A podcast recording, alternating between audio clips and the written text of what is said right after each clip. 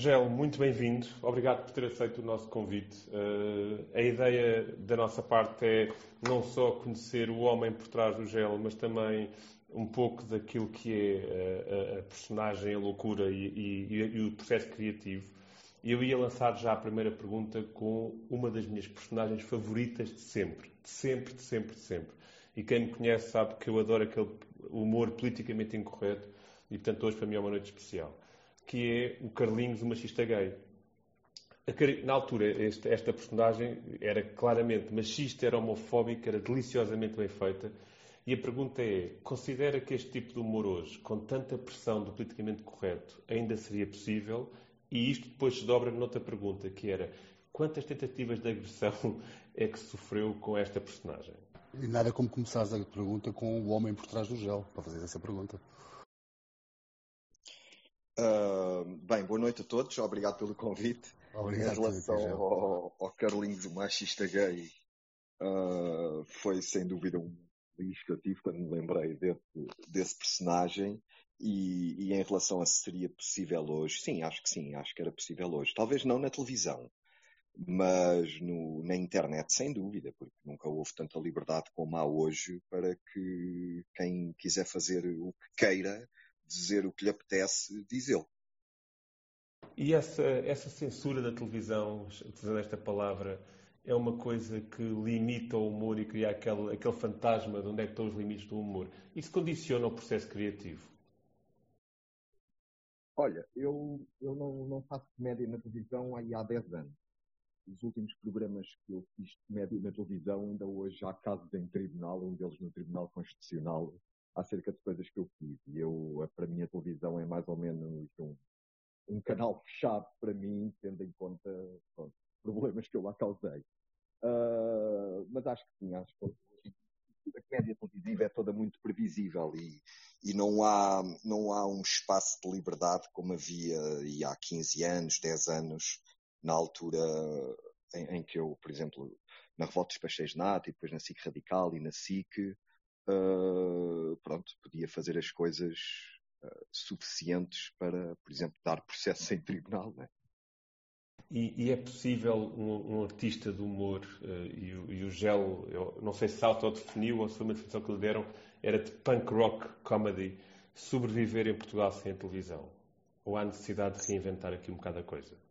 Não, é possível, é possível, sem dúvida hoje em dia com a internet é, é mais que possível e o que eu vejo na, na, nova geração de comediantes é que fazem da, da internet e, da, e, das várias redes sociais que na internet existem o seu, pronto, a sua tela, mas também o, o seu ganha-pão. Portanto, é, nunca foi tão possível como é hoje. hoje. E, e uma última pergunta para fechar este ciclo do Carlinhos eu, eu, eu quase que antecipo que houve algumas situações em que arriscou um bocadinho a pele, perdoe-me a expressão, mas, mas houve, outra, houve outras situações em que o assédio correu bem e o assediado até correspondeu? Sim, houve das duas situações. Houve situações com o Carlinhos e com outros personagens onde eu tive que dar um bocadinho à perna para, para não levar, porque pronto, eu basicamente também provocava para isso, não é? Uh, houve situações onde eu cheguei mesmo a levar, uh, não com o Carlinhos, mas com outros personagens, e com o Carlinhos houve algumas abordagens que. Perdemos, perdemos o som, já. Desculpem? Perdemos o som, perdemos o som, ficámos no. Houve algumas abordagens. Houve algumas abordagens onde, onde eu estava a ter reação positiva. Eu lembro-me uma vez ia engatando um bombeiro e ele pronto, queria bombar o Carlinhos. Bom, felizmente não aconteceu. Eu tenho uma. O, o, antes de passar, e desde já agradecer à Lina e à Joana terem subido, o, o, Gel eh, orgulhosamente diz que nasceu no ano da Revolução.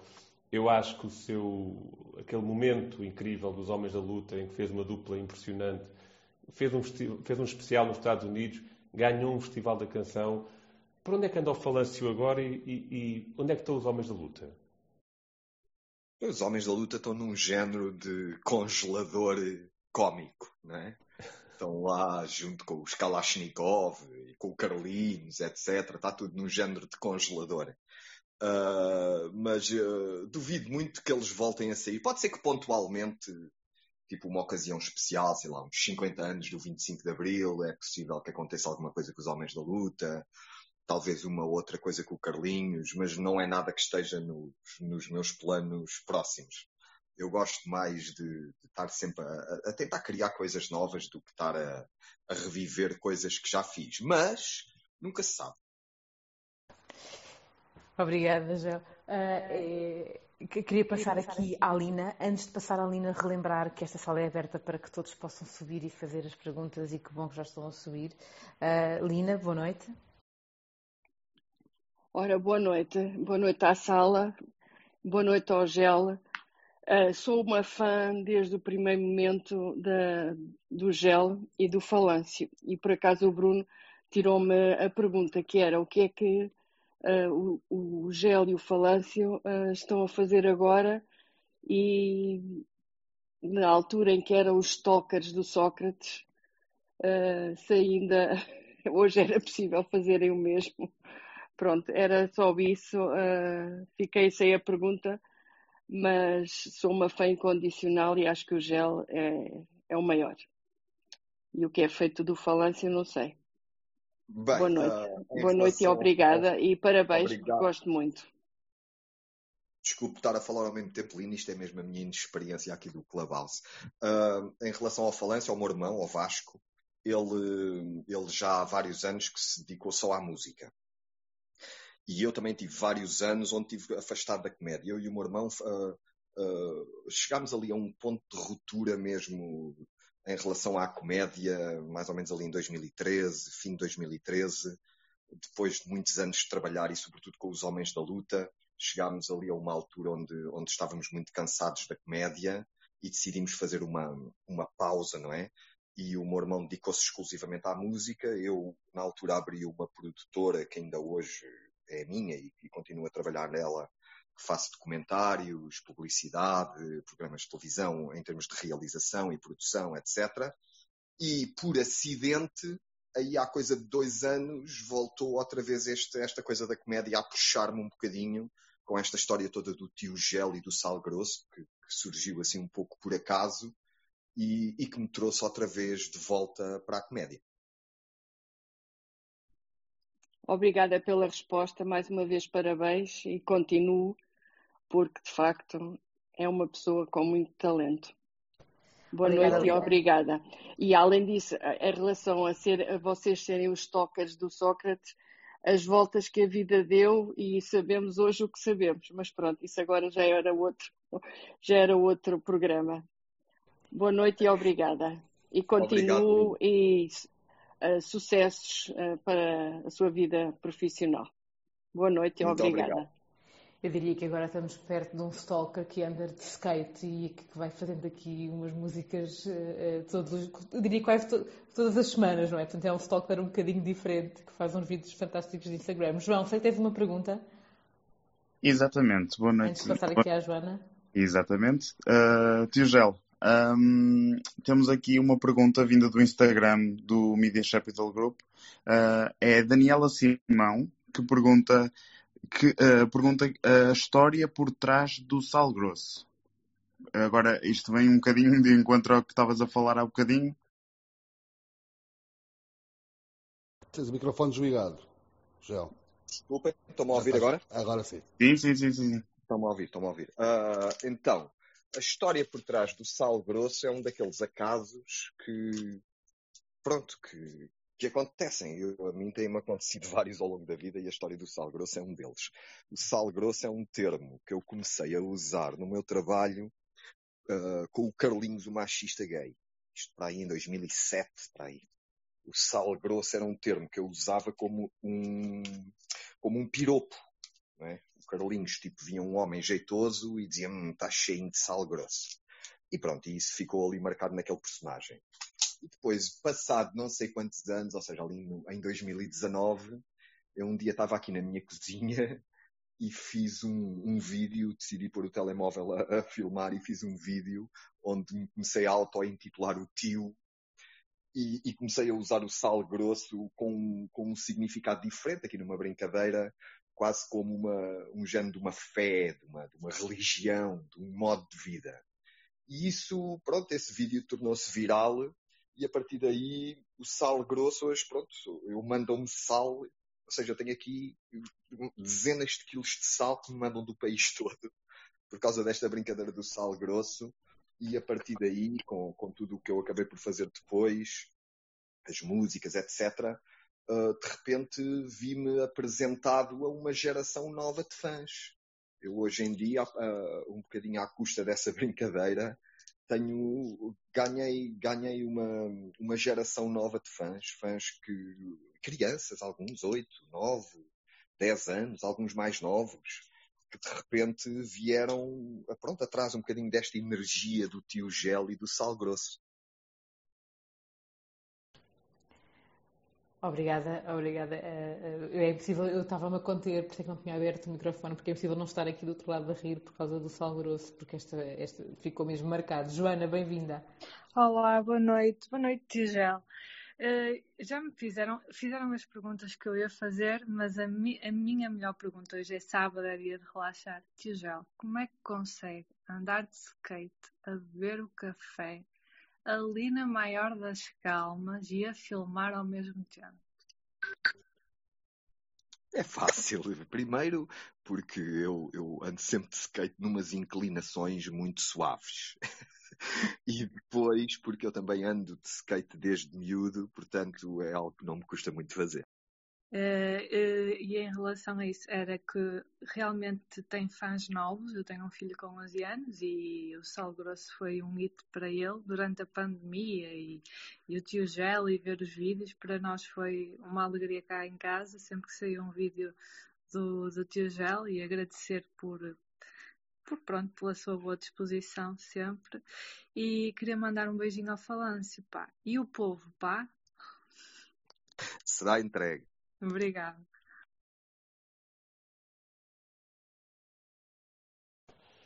Bom, muito obrigado. Nuno, sei que esta é a altura para então lançarmos o sal grosso na sala antes de passarmos à nossa, às nossas próximas perguntas. Queres avançar? Sal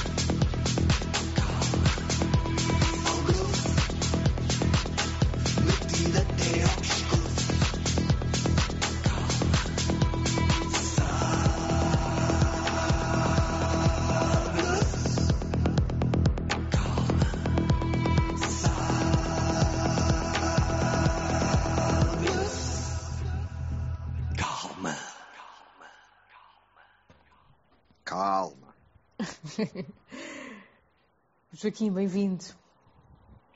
Olá, boa noite a todos, em especial ao nosso convidado, o tio Gel. A minha questão é, era a seguinte, isto em parte já terá sido respondido, mas eu vou pôr na mesma. Será que ainda é possível hoje fazer carreira com base no escárnio e mal dizer como a ponta de humor, isto por, por comparação com o início da carreira, face ao, aos dias que hoje vamos vivendo? Era, era essa a questão. É, eu já há bocado tinha respondido essa questão. Eu acho que nunca houve tantas oportunidades em termos de meios de chegar às pessoas como há hoje. Eu relembro que quando eu comecei, já quase há 20 anos, uh, ou estávamos na televisão ou não existíamos. Eu tive o privilégio de estar em vários canais de televisão e de fazer a minha comédia assim, ou seja, fiz parte de uma geração que aproveitou ali na, no, no início do século um, um, um rejuvenescimento da, da comédia e, e, isso foi uma época dourada da comédia. Mas era, era algo que só, só poderíamos existir se estivéssemos na televisão. E isso hoje em dia já não é assim.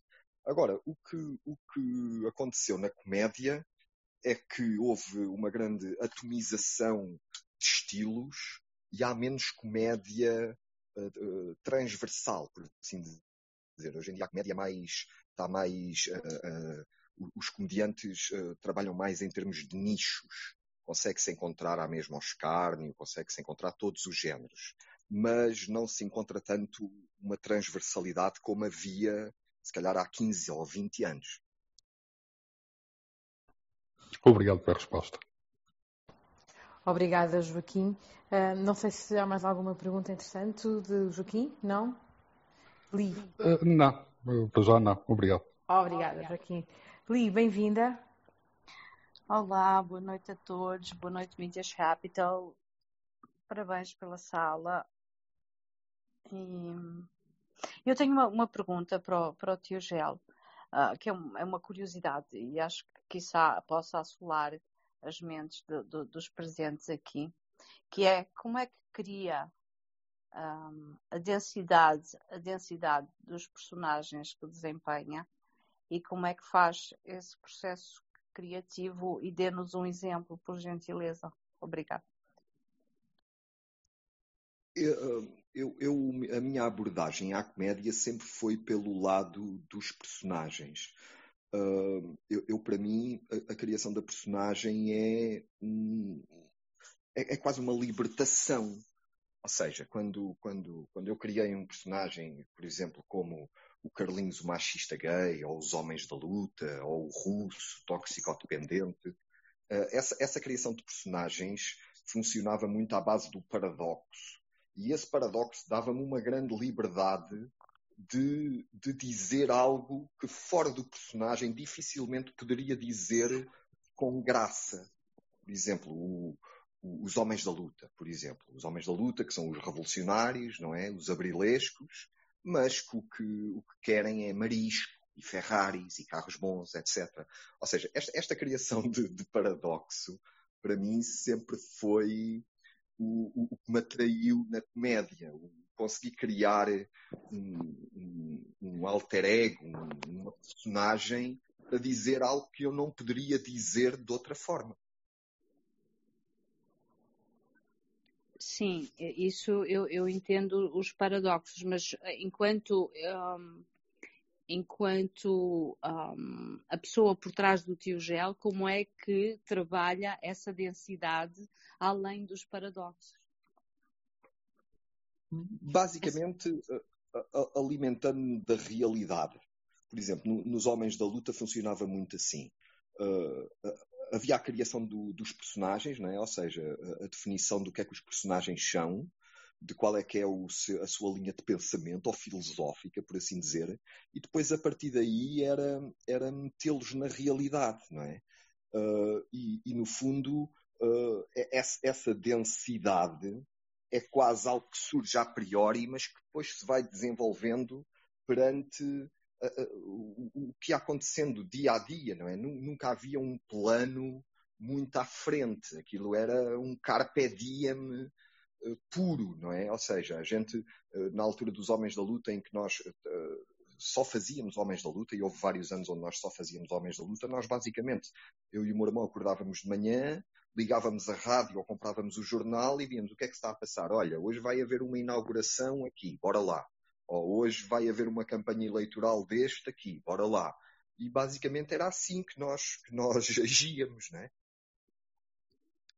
Ok, ok. Não, pensei que tivesse tudo uma, uma, uma estrutura de densidade, de apoderamento desses personagens que vocês criavam para, para depois lhes dar vida. Por isso, daí a minha questão. Não, uh, uh, eu, eu acho que no, no, nosso caso o momento criativo uh, acontecia quando nós estávamos no local. Okay. Ou seja, era, era, quando se metia a gravar é que as coisas aconteciam. Nós, como dominávamos os personagens, ou seja, o, o tipo de pensamento que os personagens tinham, uhum. era fácil para nós uh, misturar-nos na realidade. E, e, e, a cada vez que nós saíamos, íamos aprofundando cada vez mais os personagens. E isso ia, ia fazendo também, penso eu, com que quem via criava sempre um, um, género de um frisson de o que é que vai acontecer hoje, porque não era planeado, não havia um texto a priori de olha, vamos para ali, vamos dizer isto, isto, isto. Não, antes pelo contrário. A gente partia quase no vazio e, e a própria situação é que ditava aquilo que saía dos personagens. Muitas vezes, ou sermos detidos, uh, muitas vezes usarmos ou a ironia ou o sarcasmo. Eu lembro que na altura em que o Sócrates estava no poder e a gente andava ali muito na berra, não é? Uhum. Uh, eu lembro, houve uma altura onde nós começámos a apoiar o Sócrates. Nós íamos para, para, as ações de campanha do Sócrates, dizer Sócrates, estamos contigo, porque enquanto tu estiveres no poder, nós vamos ter trabalho. E isso, de uma certa maneira, esse elogio parece que ainda feria mais. Portanto, isso é, eram coisas que iam acontecendo no momento, sem grande planeamento. Ok, uma visão mais, uma, uma abordagem mais naturalista, podemos dizer assim? Sem dúvida, um bocadinho mais, mais improvisada. Digamos que se fosse música, era capaz de ser um bocado mais como ao jazz, não é? Onde, por exemplo, os músicos têm um princípio, mas depois nunca sabem bem onde é que acabam, não é? Obrigadíssima por ter eh, respondido. Eu sou a Lia, acabei a minha fala. Boa noite à sala. Obrigada, Lia. Obrigada. Uh, antes de passar aqui ao Karine, lembrar que quem se vai juntando aqui na sala e para quem está na sala a primeira vez, que esta sala é aberta a todos para que possam subir e fazer perguntas ao nosso convidado. E o nosso convidado de hoje é aqui o nosso tio Gel, e digo nosso porque foi adotado por toda a gente, não é daí ter chegado aqui ao tio. Um, e uh, Karine. Oi, Susana. Boa tarde. Bom estar aqui com vocês. Eu que já participei dessa sala aqui maravilhosa. É verdade, é verdade. Fui entrevistado por vocês aqui numa, numa sala que, para mim, foi uma das minhas, minhas melhores salas aqui no Clubhouse, a convite do meu amigo Nuno. E quando eu vi que a sala estava aberta, eu já vim logo para cá e peguei um pouco da sala. E eu queria fazer uma pergunta para o tio Gel, que é. Eu não sei se vocês vão concordar comigo, né? Eu sou de Recife, Brasil eu tenho uma sensação, com todo o zelo que eu vou colocar isso, tá? Que em Portugal a gente lida, já fui algumas vezes para Portugal, e eu não vejo a cultura do povo de vocês, assim, muito animada. É, é, uma, é um país mais velho, é um país mais. É, não tem tantos jovens. É, tanto que tem grandes incentivos para que pessoas possam estar indo morar em Portugal, né? Tem o 2020, o projeto 2020, tantas outras coisas que acontecem, a gente sabe disso. É, o português, ele, talvez pela questão do clima, não sei, mas vocês, diferentemente de nós brasileiros, nós temos uma cultura mais animada, temos referências de humor mais é, é, características. E aí, o que é que me fez fazer essa pergunta? E por que, que eu estou construindo esse raciocínio antes da pergunta? O desafio de ser um comediante, de, de fazer algo nesse sentido, num país como Portugal, no meu entendimento, acaba sendo até maior do que, por exemplo, aqui no Brasil, onde a gente tem uma cidade como Fortaleza, o estado do Ceará, que a gente tem aqui o berço do humor no Brasil. E aí a minha pergunta é essa: qual é o tamanho desse desafio? E quais foram as tuas referências para que você desenvolvesse esse humor que você tem? E se existe alguma referência aqui no Brasil, como por exemplo Chico Anísio é, e tantos outros que são conhecidos é, mundialmente. Era essa a minha questão. E se vocês não concordam com o que eu falei acerca do povo português, que eu amo, amo de paixão, amo, amo Portugal, sempre estou em Portugal, mas é com todo respeito que eu percebo isso, tá?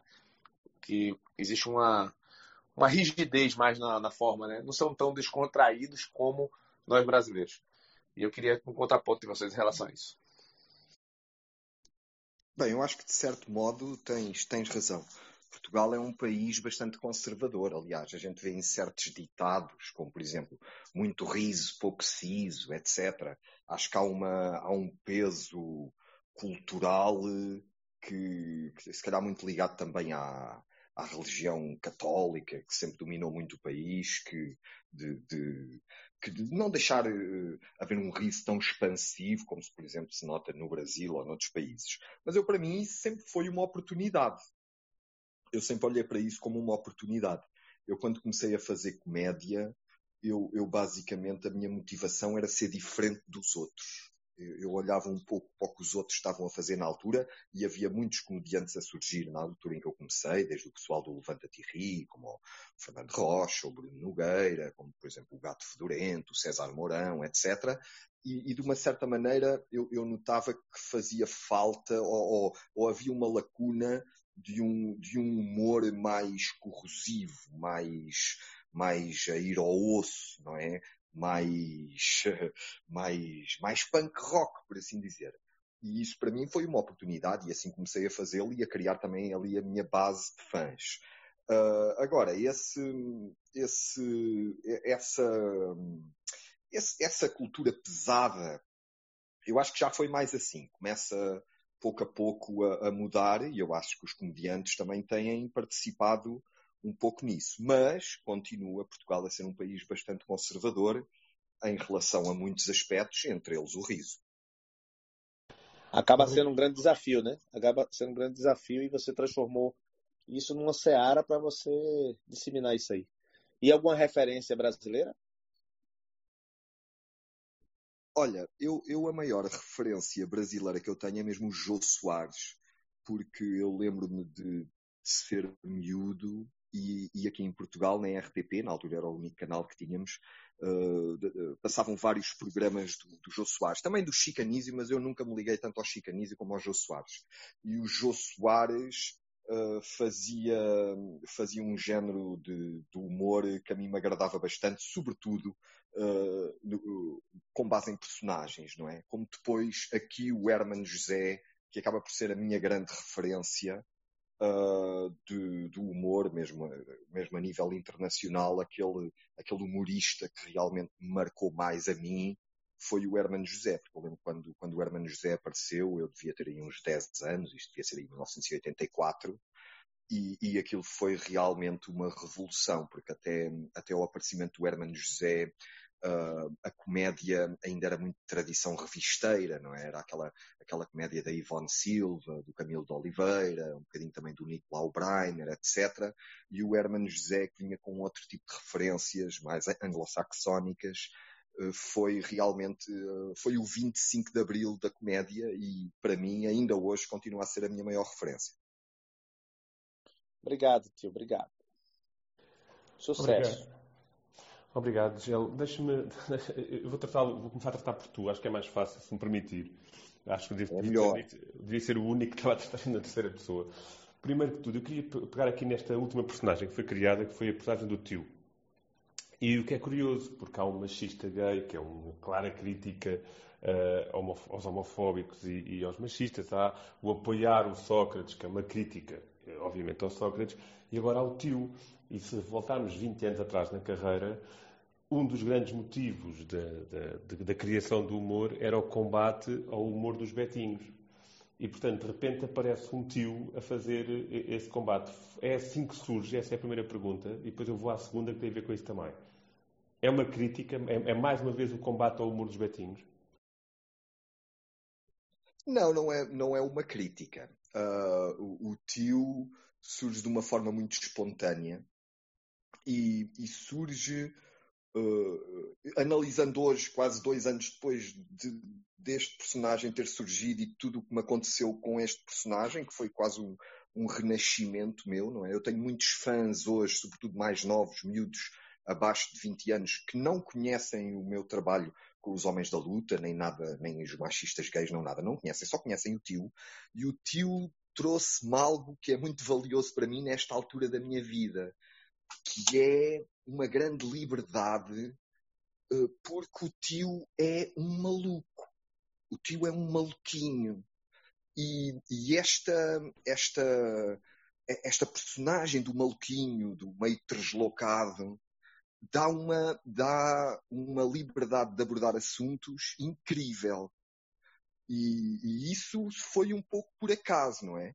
Uh, mas é algo que eu prezo muito hoje. Eu, por exemplo, agora durante esta pandemia, eu fartei de fazer vídeos sobre uh, as vacinas, os testes chineses, etc., a dizer coisas muito debochadas e sem o mínimo de polémica, porque como é um maluquinho a falar, de certa maneira cria um género de vaselina mental que faz passar um bocadinho ali entre os pingos da chuva e que me agrada bastante. Epá, excelente, e só aqui uma nota, porque eu tenho que dar esta nota. O, o Gel, tu disseste que os teus fãs, hoje em dia tens fãs muito mais novos. Eu tenho uma sobrinha com, com 9 anos, numa família católica, de direita, conservadora, com uma mãe matriarcal muito exigente, e de repente assisti ao melhor, dos melhores momentos do humor da minha vida, que foi a minha sobrinha chegar à casa da avó e começar a cantar o cagar e andar a uma avó que é e portanto eu tenho que agradecer por isso como é que essa música surge e a pergunta é como é, como é que é o gel entrar em Cascais e ver aqueles tios, verdadeiros tios, a ficarem em pânico com os filhos a cantarem isto? Eu não, eu não os vejo em pânico realmente, não, ainda não apanhei isso. Eu acho que este personagem do tio é um personagem tão deslocado, é um personagem que vive num universo tão paralelo, tão fora daquilo que é a nossa realidade, porque para o tio nunca há problemas, o tio é um eterno otimista. Mas quando, quando eu comecei a, a reparar que, este, que os primeiros vídeos que eu fiz me começou a trazer um público novo, houve em mim um género de uma responsabilidade pedagógica. E eu comecei a pensar, ok, eu tenho aqui uma data de malta nova que me está a ouvir e está a gostar, portanto eu vou aproveitar isto para, de certa maneira, passar aqui algumas mensagens a que eu acredito. Uma delas, por exemplo, cagar e andar, que basicamente é um género de digestão para muita merda que a gente ouve e que tem que aprender a digeri-la e a mandá-la fora. E, e, sobretudo para sempre para com uma mensagem de tolerância, para uma mensagem de, de alegria, por uma mensagem de despreocupação que só um personagem destes pode mandar. E, e, a tua filha, Gel, no meio disto tudo, a fazer vídeos contigo também, ela já está em Buda desse espírito? É, essa é a lógica de vamos respirar, vamos curtir a vida, vamos cagar e andar? Olha, a, minha filha tem sido uma surpresa para mim nos últimos tempos, porque, porque ela não, ou seja, a, a, minha filha quando nasceu, eh, ela não se lembra das coisas dos homens da luta, etc. Apanhou só ali um ou dois anos da vida dela com isso e nem, nem, nem se apercebeu. E depois houve ali uma altura onde eu, onde eu só estava a produzir e a realizar nada de, de, de comédia, portanto ela não, não tinha essa percepção que o pai também fazia comédia. E com o tio ela começou a, a perceber isso, não é? E hoje em dia é uma grande apoiante minha, é uma grande ajudante minha, é alguém que me, que me ajuda com ideias, é alguém que me mostra muitas coisas. A minha filha mostra-me músicas, mostra-me outros comediantes uh, que ela encontra nos TikToks da vida, etc. E tem sido para mim, tem sido para mim uma grande alegria uh, as possibilidades que este personagem me tem dado de me reinventar. Isso tem sido a maior alegria que, que eu tenho tido nestes últimos anos. Porque foi algo inesperado, não foi algo que eu tivesse a, a, pensar não sei quantos anos desde o fim dos Homens da Luta e tenho que aqui arranjar alguma coisa para ressurgir. Não, não, nada disso. Eu estava bem na minha vida sem, sem, sem, sem sentir muita falta daquele frisson que a comédia dá, até que de repente ela bateu-me outra vez à porta e com uma responsabilidade nova que é de repente uma data de rapaziada miúdos novos, seguidores do tio, não é? E que dá-me hipótese para partilhar um bocadinho a minha experiência, não é? E que, pronto, em alguns campos eu penso que possa ser útil para os mais novos. Fantástico. DJ, colocas a música, vamos a isso? Sobrinhas e sobrinhos lindos do seu tio. O tio veio a este mundo para ensinar vocês. O tio veio a este mundo para mostrar a vocês o caminho para o sal grosso. Para aquela energia branca e pura que sai de nós quando dançamos e cantamos e rimos e estamos alegres e felizes com os nossos amigos e amigas. Mas atenção, sobrinhos. Quando nós temos sal grosso, nós atraímos os feitiços dos insonsos. Daqueles que querem construir armários à nossa volta, para nós não extrairmos o nosso sal grosso que eles não suportam ver. E tentam esmagar-nos, e tentam desprezar-nos, e tentam humilhar-nos, e tentam rebaixar-nos, e tentam fechar-nos. Mas o tio está ensinar como é que é vocês. Cagar e andar. Cagar e andar. Cagar e andar.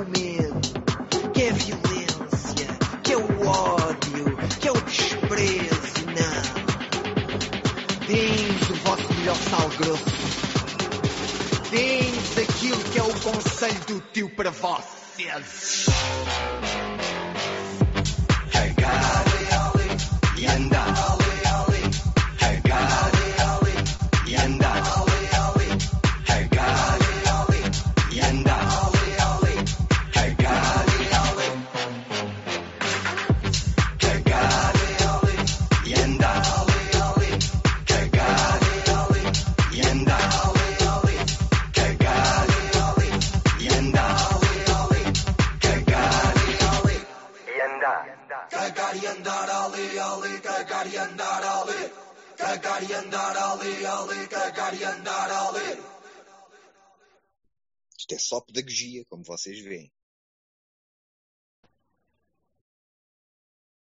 Fantástico, fantástico e, e, e, sem dúvida agora eu estou novamente a rever aquele dia em que a minha sobrinha entrou pela casa adentro e a minha mãe ia tendo um AVC. Obrigado, Gel, por isso. Liliana, se Olha, viste... pede, pede desculpa Diz. à tua mãe, sério. É pá, não, não, não, não pede nada de desculpa. Esquece lá isso. Dos melhores momentos da minha vida, não é para pedir desculpa. Liliana, boa noite. Boa noite. Ah, obrigada por me terem deixado subir. Eu não tenho nenhuma pergunta para o gel. Já conheço o gel, tenho a sorte de ter o gel como amiga há mais de 20 anos. Ainda há bocado estava aqui a pensar há quanto tempo é que nós nos conhecemos e já são muitos anos. Uh, Está-me a chatear um bocado que ele está muito sério nesta entrevista. Já lhe estava a mandar mensagens a dizer isto. Uh, aproveitei e coloquei aqui uma fotografia. Foi no verão, penso que há dois anos, numa sardinhada em casa do, do Gel, que uma das coisas que ele mais gosta é estar a fazer brasas. Gel, estás aí? Estás comigo? Ainda amanhã vou acender a brasa outra vez, ó Lili. Vais dar ao, vais dar ao fogo? Aí depois vou, tenho umas lulas gigantes para assar. Ah, é só para vos dizer que o Gel é uma pessoa, é um amigo ah, com quem já partilhei bons e maus momentos. Divertimos-nos muito quando vim estudar para Lisboa. Passávamos a vida juntos. Por norma, quando chegávamos ao Lux, ele dizia-me assim: "Ah, Agora vais ter que ficar um bocado sozinha porque eu vou é ver o que é que anda aí. e depois acabávamos sozinhos os dois e vinhamos os dois para casa. Mas divertimos-nos muito. É um homem que está, é muito orgulhoso da, dos seus pelos no peito. Tem uma família lindíssima. A Bicas e a Patrícia são duas mulheres incríveis. A, Bica, a Beatriz já alinha muito na, nas, nas cenas dele, como o Bruno também estava a dizer. E era mais para elogiar este homem que está aqui, eh, que não é só esta maluqueira toda que nós conhecemos, que nos traz muita alegria e que nos dá uh, muito boas razões para, para continuarmos a seguir e felizmente ele tem conseguido uh, estar a trabalhar naquilo que gosta porque ele sempre se esforçou muito, sempre trabalhou muito, sempre correu atrás, nada caiu do céu. Portanto, tudo aquilo que vocês veem do gel foi ele que andou ali atrás. Aconselho vivamente a verem o dia do jogo, que foi um filme que o, o Gel com o. Não me lembro do teu nome, do amigo do. do nome do teu amigo. O Guilherme Cabral. O Guilherme Cabral. É um. É excelente. Uh, o documentário dos The Gift, ele tem muita coisa que, que é mais que os homens da luta, que, que o Sal Grosso uh, aconselho vivamente a que vejam mais da carreira do Gel e Gel, tenho muitas saudades tuas. Beijinhos, querida Lili. Olha, tu estás a dizer que eu, que eu às vezes posso estar a parecer um bocado séria, porque estou aqui mesmo no relaxo da minha casa, mas isso também é, é reflexo do, do, de uma outra coisa, que é, uh, eu nunca me considerei bem um, ou só um comediante. Eu, eu, gosto de fazer comédia, mas eu também gosto de fazer outras coisas. E isso ajuda-me sempre a manter um certo equilíbrio mental uh, que para mim é muito útil. Por exemplo, eu neste momento que eu estou a falar uh, com vocês, eu desde a idade de há um mês e tal, e nos próximos dois meses estou a realizar uma, uma série de 20 e tal episódios para um canal novo que vai abrir nos, na Nós, uma coisa que não tem nada a ver com a comédia. Já realizei vários documentários, como o Dia de Jogo, o documentário dos The Gift, o documentário dos Pop Del Arte. E, e, isto é algo que eu gosto de manter na minha vida. Ou seja, eu gosto de fazer comédia, gosto de criar personagens que me permitem ser o maior maluquinho de todos. Mas, ao mesmo tempo, gosto também de fazer outras coisas que não têm nada a ver com a comédia. Eu não sou uma pessoa que sinta a necessidade de ter que estar a fazer sempre os outros rir. Isso para mim é apenas um lado que eu tenho. E eu, sobretudo desde ali do fim dos Homens da Luta, onde, onde, eu, onde eu já estava muito cansado de só fazer comédia, foi, foi um pouco uma decisão que eu tomei de, de, ou seja, de mesmo voltando à comédia, não estar só na comédia, porque a comédia uh, é, é, uma atividade que muito cansativa uh, a nível mental. O, o registro que a comédia nos obriga a ter, o, se calhar o lado do cérebro que a comédia no, nos obriga a ter sempre acordados, quando nós estamos a fazer, a maneira como olhamos para o mundo, sempre à procura de algum erro, de, algum, de alguma coisa que nos permita fazer algo cómico, pode ser bastante cansativo. E eu, para mim, ajuda muito ao meu equilíbrio no dia a dia uh, eu, eu, eu, poder fazer outras coisas que não tenham a ver com o riso, embora eu adore rir-me, mas, mas isso ajuda muito a, a, manter o equilíbrio e a, sobretudo, depois, quando ir para a comédia, ir sem medo do ridículo. Porque é uma coisa que eu às vezes noto em, em muitos colegas cómicos, é que, que usam muito a, a comédia para apontar o dedo aos outros e às vezes esquecem-se de, de, se darem ao ridículo porque, porque eu acho que, o, pelo menos a comédia que eu gosto, é uma comédia onde o comediante está também no centro do furacão, não é? Está ali a dar-se, a fazer coisas que de outra maneira não faria.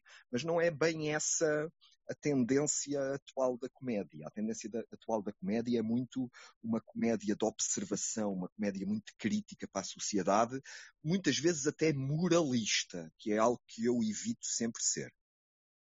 Fantástico. Isto leva e obrigado Liliana por, pelo teu testemunho. E isto permite-nos levar aqui a conversa para o outro lado, que eu, eu realmente lembro-me deste documentário, filmado em Marrocos. Uh, quando vi que estavas a filmar em Marrocos, confesso que pensei noutra coisa, aquelas coisas da maluqueira de Marrocos e não sei o quê. Depois não, sai um documentário bastante, bastante sério, bastante bem feito.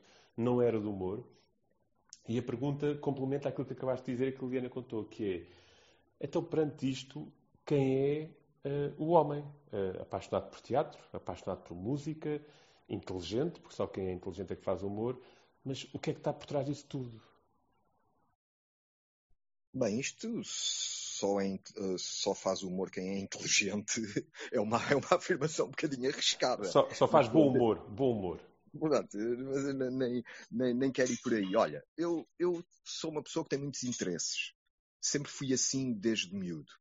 Uh, sou, sou uma pessoa muito curiosa. Eu gosto muito de experimentar coisas novas. Sou uma pessoa inquieta. Eu, eu, eu gosto de, de mandar para fora de pé. Gosto de, de, me propor a fazer coisas que nunca fiz ou coisas que, que, que, estão fora daquilo que é a minha zona de conforto, aqui para parafrasear o nosso amigo Passos Coelho. E, e hoje em dia é isso basicamente que eu sou. Por exemplo, hoje em dia para muita gente eu sou o tio Gel, o tio Gel do Sal Grosso, da Maluqueira, etc. E, e, e, às vezes muita gente fica, fica surpreendida e às vezes até clientes da minha empresa, de, da, da, minha produtora, né? Eu lembro há uns anos eu, eu ganhei um concurso para fazer um vídeo para, o, para a presidência do Conselho de Ministros. Um vídeo que era um vídeo de promoção de Portugal no estrangeiro. E a minha empresa ganhou esse concurso e eu fui à reunião ao, ao Ministério e eles, quando me veem entrar, vocês não estão bem a ver a cara deles, ficou tudo assim meio, meio de boca aberta. Tipo assim, o que é que este maluquinho está aqui a fazer, não é? e, isso dá-me um especial gozo. Porque eu nunca, eu, eu nunca, nunca, nunca tive a, a opção de mostrar que sou inteligente, oculto, eu às vezes noto em alguns colegas comediantes, parece que têm sempre uma necessidade de mostrar que são muito cultos e que são muito inteligentes e, e que cheios de referências, etc. Eu, eu, eu, sempre tentei afastar a minha comédia disso. Eu sempre tentei que a minha comédia fosse algo uh, bastante espontâneo, bastante visceral até, onde, onde a loucura impera. Eu, para mim, a comédia é o, o, o sítio onde eu explano a minha loucura, não é? É o sítio onde eu posso fazer as coisas que, que, que, habitualmente não faço, não é? Eu lembro, por exemplo, a gente, eh, tínhamos uma banda que era os Kalashnikov, uma banda de heavy metal pró-guerra. Ou seja, só na comédia é que a gente pode fazer coisas dessas, ou como os Homens da Luta, não é? que íamos para uma manifestação da CGTP e depois íamos comer sapateiras para o Ramiro ou sei lá, ou o Carlinhos o machista gay, que ia ali para o Rocio engatar guineenses. Pronto, eu para mim a comédia sempre foi esse espaço onde eu onde eu faço as coisas para eu me rir, sobretudo, ou, ou coisas que, que, que, me excitam fazer.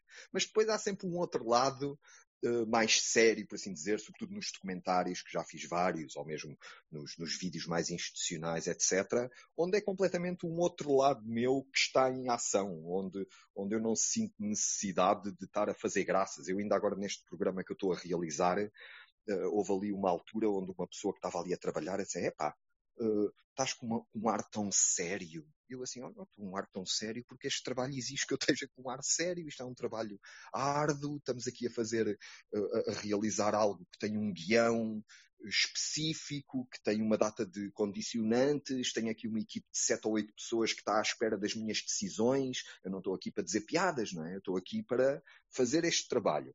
E no fundo eu sou uma conjugação destas duas coisas, não é? Por um lado, alguém que encara o trabalho a sério, mas por outro lado também quando é para ser maluco, é para ser mesmo maluco a sério. E pronto, é um bocadinho isto que eu sou. Epá, e, e isso, agora para fechar aqui o ciclo, e esta pergunta eu tenho que fazer, e atenção, é uma, é uma pergunta um bocadinho provocatória, mas acho que estamos, estamos uh, num ambiente saudável para isso. Neto de comunista ferranho, uh, nascido no ano da Revolução, homem da luta que se transforma hoje em dia em empresário. Faz sentido? Eu acho que sim, eu acho que não há nenhuma contradição em. Eu, por exemplo, eu não sou comunista, mas sou de esquerda. Considero-me uma pessoa de esquerda. Eu, para mim, não há nenhuma contradição entre ser de esquerda e ser empresário. Eu, para mim, ser empresário foi quase um, uma obrigação para eu fazer o que eu queria. Eu tornei-me empresário por causa da comédia. Porque quando, quando eu comecei a fazer os meus programas de comédia, uh, os orçamentos eram muito baixos. E então, sobretudo ali na SIC Radical, e, e, então eu, eu, eu fiz, fiz, uma empresa, não é? Para ser eu a produzir os programas, porque era, era a maneira de ser economicamente viável e ao mesmo tempo fazer o que eu queria, ser eu a controlar a produção. E a partir daí eu nunca mais larguei isso. Eu, eu das coisas que eu mais prezo é a minha independência financeira e gosto de ser empresário. É claro que às vezes em Portugal ser empresário pronto, não é fácil, não é? Sobretudo às vezes porque, sobretudo para os pequenos empresários, eh, a lei e, e sobretudo os impostos carregam um bocadinho, mas do, de, uma, de uma certa maneira eu não me importo de pagar impostos desde que eu veja o dinheiro dos meus impostos a ser bem empregue. E quando eu digo bem empregue, é uh, empregue de maneira a que aqueles que têm menos do que eu, e alguns têm muito menos do que eu, possam ter possibilidades também de fazer coisas, de ter educação, de ter acesso à saúde, transportes, etc, etc. Obrigada. Joaquim, subiste de novo. Uh, imagino que tenhas mais uma pergunta. Sim. Uh, o Tigo, enquanto observador atento da, da, nossa realidade, o que será uma constância face à sua atividade, uh, seria possível, face ao contexto sociopolítico de hoje, um retornar ou um ressurgir dos homens da luta? Essa é a chamada pergunta do milhão de dólares, né? Uh, os, o, os, homens da luta uh, têm sempre uh, têm sempre matéria-prima para trabalhar. Ou seja, os homens da luta é, é, é, são aqueles tipos de personagens que, que podiam nunca desaparecer. Há sempre motivo para fazer a luta. Perante o que vivemos hoje, eu acho que não. Porque eu, para mim, uh, os homens da luta, ou seja, uh, vou aqui tentar explicar um bocadinho. Na altura do, do, Sócrates, a gente estávamos muito ativos nos homens da luta e, de certa maneira, ali, o, nós que os homens da luta também ajudámos um bocadinho a, a, mandar o Sócrates embora. Só que depois foi um bocadinho pior a emenda com o Seneto, né? E, e, neste panorama atual de geringonça no poder, eu, de uma certa maneira, gosto de ver os homens da luta reformados. Agora, no futuro, pode ser que se calhar os homens da luta sejam quase obrigados a vir para defender aqueles chamados valores de Abril, que eu acho que se calhar daqui a uns anos vai ser preciso alguém defendê-los. Obrigado pela resposta. Obrigada. Uh, de alguma forma, o, uh, estava aqui agora a pensar sobre esta crítica, não era? Porque os homens da luta faziam aqui também uma crítica e o tio Gel acaba por a pouco e pouco também trazer este lado com algum humor, mas também daqui alguma crítica, uh, até como, como referir há bocadinho com as vacinas e por aí fora, acaba por trazer um bocadinho este lado mais mordaz. Relembrar aqui que esta. Força, força. Olha, isso é um bocado, ou seja, é, é, é, é fruta da época, né? Uh, eu, como, como acho que todos os comediantes, uh, a gente alimenta-se sempre da realidade, não é? A realidade é que é realmente o, o combustível para a comédia. E a comédia acaba sempre por funcionar como um género de reação à realidade. Portanto, por exemplo, neste, neste último ano e meio de pandemia, sobretudo para todos os comediantes, eh, ou seja, eu acho que não houve nenhum comediante que não abordasse à sua maneira este tema, não é? Porque no fundo é esse um bocadinho também o, o papel da comédia.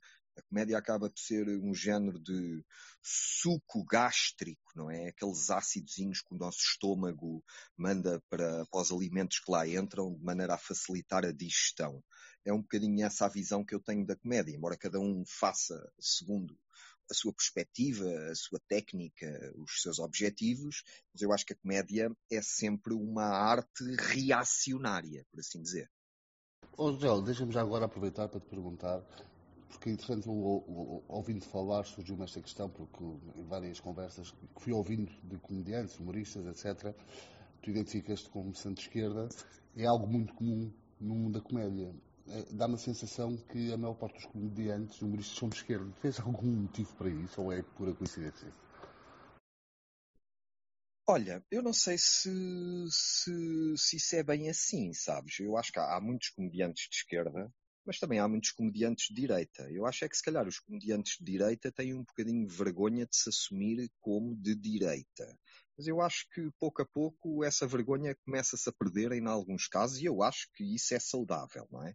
Porque eu acho que é bom haver comediantes de esquerda e comediantes de direita, como acho que é bom haver políticos de esquerda e políticos de direita e assim por diante, não é? Agora, em relação à, à maioria dos comediantes serem de esquerda, Uh, eu acho que se identificam, não é? Os, os que se identificam sim, como sim, tal, sim. como tu dizias bem, se calhar os outros não. Mas, mas isso é histórico, isso é, isso, isso é histórico, isso é histórico.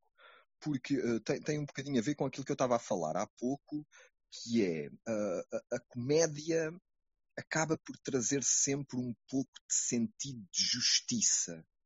Uh, tu, tu se, se, fores estudar um pouco a, a, história da comédia, a comédia acaba por ser muitas vezes a voz dos mais fracos perante os mais fortes. Era assim ainda na altura das, no, na Idade Média, no, no Renascimento, na Revolução Francesa, etc. A, a comédia sempre foi um pouco um, uma arma dos mais fracos contra os mais fortes. E eu vejo aí um pouco a razão da maioria dos comediantes ser de esquerda. Eu acho que está quase um pouco no, no ADN da comédia essa, esse, esse optar por, por, por, esse lado, não é? De, de, de, de, de ser contra o forte, não é? Por isso, quando eu te digo que hoje começam a surgir, sobretudo no nosso, no nosso panorama em Portugal, mas não só, vários comediantes de direita, tem a ver também um pouco com um género de, com um, um género de, de, de lógica antipoder, porque hoje em dia nós temos, por exemplo, em Portugal o Partido Socialista, que domina completamente o governo e o aparelho de Estado, e isso, ou seja, quanto, mais forte é o poder, ou quanto mais tendencialmente de um lado é o poder, mais surgem comediantes no seu lado oposto. Isso aconteceu, por exemplo, na antiga União Soviética. Eu ainda há pouco tempo estive a ler um livro sobre a comédia nos, nos países de leste e a comédia era anticomunista nos países de leste. Portanto, há sempre um lado antipoder na comédia que depois, pronto, perante aquilo que é o poder, faz variar um bocadinho os comediantes mais de esquerda ou mais de direita. Muito bem visto, não tinha não tinha visto desse prisma e faz sentido, de facto. É o contrapoder, não é? A comédia é muito isso também. Muito bem, fantástico. Bruno, estamos encaminhados para o final, mas entretanto penso que ainda tens mais alguma questão, certo? É verdade, isto passou a correr e obrigado, Gel, por isso. Foi o mérito, é uma sala incrível. Eu tenho uma última pergunta e depois no final nós temos sempre um desafio que é um preferias. Uh, e portanto ninguém, Ninguém na equipa sabe o que é que eu escrevi, isto sai-me de improviso hum, durante a conversa, às vezes sai bem. Aliás, normalmente encolhemos-nos todos um bocadinho antes da pergunta por não sabermos, não é? Sem medo, sem medo, aqui com o tio estás à vontade. Pronto, então mas eu vou começar primeiro por uma pergunta e depois vou passar por, por, uh, o preferias. E a pergunta é a última. Houve uma personagem que não chegou a ficar para fora e que eu adorava ter visto, que era o polícia racista. Uh, e se calhar até há alguns por aí, mas a pergunta é qual é a personagem que ainda não foi feita e que gostavas mesmo muito de ter, ter, ter oportunidade de fazer? Olha, essa história do polícia racista foi a minha primeira condenação em tribunal. Eu fui condenado por uh, usurpação de funções por causa desse sketch. Isso foi, acho que em 2004, 2005, na altura que eu estava na Revolta dos Pastéis de Nata na RTP2 e, e, todas as semanas havia um tema do programa e nessa semana o tema era o racismo. E isto foi pouco tempo depois, ou seja, uma semana ou duas semanas depois, daquele suposto arrastão que houve em Carcavelos. E eu lembrei-me de criar um personagem que era um polícia racista que estava na estação de comboio da Amadora, onde eu chamei alguns amigos meus africanos uh, para serem ali um género de figurantes, não é? Embora a câmara tivesse escondida, quem, quem tivesse de fora não sabia que eles eram figurantes e estavam feitos comigo.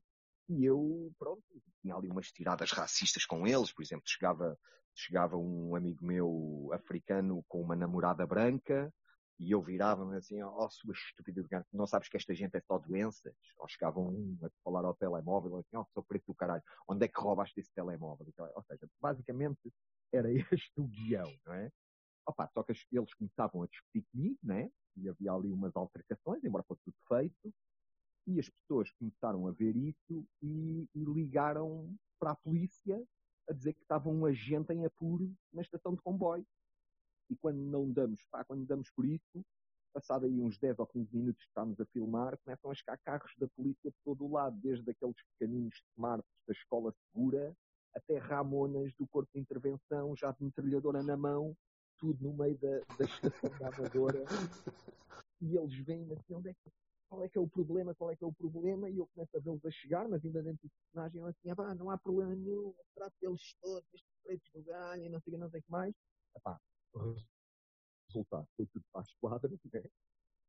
Eu nunca vi essas filmagens. Essas filmagens foram Hoje é, o teu som está a ficar, o teu som está piorou muito, não sei se mudaste alguma ah, coisa. Ah, desculpa. Ah, agora já Estava a dizer que eu nunca vi essas filmagens. Essas filmagens foram apreendidas pela PSP e eu nunca as vi. Uh, mas a verdade é que fui condenado por usurpação de funções, tive que pagar uma multa e seis meses de pena suspensa. Foi a minha primeira condenação. Não, vi, não viste tu, mas devem ver eles na esquadra muitas vezes, devem se fartar de rir. Eles não, eles na esquadra nesse dia eles estavam, estavam zangados. Não acharam muita graça nesse dia. Não, porque o, o chefe estava, o chefe estava possesso, estava, estava em fúria ao homem, a dizer que eu era maluco, e se a gente entrar ali a disparar, como é que é, a tragédia que era, pá, pronto, enfim. Foi um forrobodó do caraças. Foi, foi. Oh, oh, Bruno, deixa-me só fazer uma última pergunta, desculpa lá, mas surgiu-me aqui. Quantas vezes ao longo da tua carreira foste detido, ou foste parar à esquadra, ou tiveste de alguma forma problemas? Tens, tens a noção disso, não? Olha, fui detido várias vezes, ou seja, pá, se calhar mais de 10 ou 15 vezes que fui detido. Fui condenado também várias vezes. Fui condenado nessa vez por usurpação de funções, fui condenado uma vez na guarda por corte de estrada, porque a gente fizemos um espetáculo de Homens da Luta e depois no fim do espetáculo tirámos toda a gente do teatro e fomos fazer uma manifestação na rua. Foi lá a polícia, pumba, uh, condenado por, por corte de estrada. Só tu é que lembrarias disso, né? Fui condenado, fui condenado na, quando foi a inauguração do túnel do Marquês, fui condenado por altercação da ordem pública. Fui condenado uma vez que fui com a Associação de Estudantes de uma Universidade do Politécnico de Setúbal, penso eu, chamou-nos lá, a mim e ao meu irmão, para fazermos uma cena de Homens da Luta. O reitor meteu uma queixa, fui condenado por uh, invasão de propriedade porque a gente entrámos dentro do gabinete do reitor, eu meti-me em cima, em cima da mesa do reitor, olha, foi um ganda de Bosch. Portanto, fui condenado essas vezes todas. Uh, portanto, eu às vezes quando ouço alguns colegas da comédia a dizer que não há limites do humor, eu acho que eu sou a prova viva que há vários limites, há vários limites do humor. O meu cadastro prova isso mesmo. Pá, oh, oh, e como é que com tantas condenações nós estamos num país onde não se consegue condenar um banqueiro ou um político? É, como é que é possível? Porque eu não tenho dinheiro. Se eu tivesse dinheiro e bons advogados, ah, estes processos eh, seguiriam a de eterno, mas eu, eu muitas vezes, eu lembro que fui, eh, fui várias vezes a tribunal, só uma vez é que levei advogado, eu ia sem advogado. E eles apresentavam uma coisa e assim, você fez isto? E eu assim, eu fiz. Então, pumba, toma lá. ia dizer? Ia dizer que não tinha feito. Até porque estava gravado, é? Portanto, está filmado a partir de muitas vezes. Portanto, olha, quando a gente confessa, é rápido. Delicioso. Bom, nós temos então o Preferias e depois temos uma última música para lançar. Oh, Bruno, eu peço desculpa, mas acho que o Fábio tinha solicitado aqui fazer ah, uma desculpa, última questão. Não vi, não desculpa vi, lá. Fábio? Ah, sim, sim, sim, Gel. Olha, tinha aqui uma pergunta para te fazer, um, que vai de encontrar aquilo que, que, que, o Bruno estava a falar há bocado. Um, das primeiras pessoas, ou a primeira pessoa a quem tu mostras uh, a tua música é à tua filha. A pergunta é se acabas, ela acaba por servir aqui como barómetro para uma futura, entre aspas, aprovação por parte do público, até porque tu atinges muito aqui o público também juvenil, digamos assim, não é? Sem dúvida, sem dúvida que a minha filha hoje em dia é o meu barómetro em relação às músicas que eu faço para o, para o tio Gel. E, e, e, apenas para mencionar que dos, os maiores hits da minha carreira foram feitos neste, neste último ano e meio com o tio Gel. Por exemplo, o Sal Grosso, acho que já vai a caminho dos 4 milhões. O, houve umas paródias que eu fiz com 4, 5 milhões, ou seja, tenho várias músicas que fiz neste último ano e meio com, com, com milhões de visualizações e a minha filha ajuda-me bastante e dá-me algumas dicas, não é? Ou coisas para eu ouvir, etc. Mas eu, antes da minha filha, quando eu comecei a fazer a comédia, eu tinha um outro barómetro que era a minha mãe. Mas era um barómetro um bocado diferente da minha filha. Eu, quando comecei a fazer comédia, eu ia jantar à casa da minha mãe, tipo uma vez, duas vezes por semana, e então dizia-lhe: Olha, esta semana vou tentar engatar guineenses para o Ou seja, a, a, reação negativa da minha mãe era aquele sinal de não, este vai ser bom.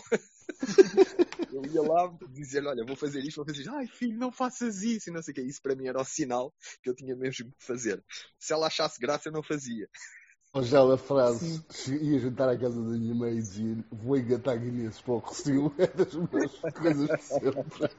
É muito e, e, e, aqui o sinal, o sinal da tua filha é, segundo, segundo tu, é se ela realmente bater o pezinho é porque está aprovada, não é? Sem dúvida, sem dúvida. E, e, e, mais uma coisa vos posso adiantar. Eu agora, por causa deste, deste trabalho que tenho estado a, que estou a realizar, e vou estar mais aqui uns dois, dois mesinhos e tal a realizar esta série que me foi encomendada, o tio está aqui um bocadinho em stand-by. Mas, mas eu mal acabe, já tenho aqui algumas coisas planeadas para o tio. E são coisas que eu uh, dedicadas ao público mais novo. Eu acho que para mim, para mim a, a, a grande mais-valia do tio é realmente a maneira como eu consigo chegar ao público mais novo, sabes? Isso dá-me uma grande alegria e, e inspira-me para fazer certas coisas que, que, que, até hoje nunca, nunca fiz, não é? Porque tu se fores ver, tipo, como os Homens da Luta, ou o Machista Gay, etc, etc, não era propriamente humor para crianças, não é? Uh, mas o tio permite-me, o tio Gel do Sal Grosso, abriu-me um bocadinho esta porta e eu estou a vê-la muito como uma oportunidade de fazer coisas que eu nunca fiz. E estou a planear aí uma série de coisas que, embora eu acho que também alguns adultos possam gostar, porque são coisas que eu, que eu espero que sejam engraçadas, não é? Mas que eu estou a fazê-las a pensar no público mais jovem, porque eu acho que há uma grande lacuna de comédia comédia eh, boa para miúdos. Eu acho que a comédia hoje em dia que é feita para miúdos mais novos é muito estupidificada. E eu estou com algumas ideias de fazer algumas coisas, pronto, que cometam ali algumas algumas lições, como este cagar e andar, por exemplo, e que deem algumas lições de tolerância, mas também de boa disposição, não é? Porque o, o, que eu noto hoje, sobretudo com, com as redes sociais, é que está tudo muito crispado. Há uma grande crispação uh, e isso nota-se muito também na comédia. Uh, epá, há, há, há, muita agressividade e eu sinto falta de um, de um género de comédia mais ligado à alegria, e estou com alguns planos de fazer e espero que vocês em breve possam ver e depois também darem a vossa opinião e mostrarem aos vossos filhos ou não, não é? Vocês logo veem. Olha, e o Mazarra já te perdoou o dia que tu, há 13 anos atrás, João Mazarra, o enfiaste dentro do caixote de lixo ou não? Atenção que isto está no YouTube, quem quiser procurar, procure Gel oh. Mazarra e vê o Gel enfiar literalmente o João Mazarra dentro do caixote Olha, de lixo. mas foi, foi a partir desse momento que a carreira dele disparou.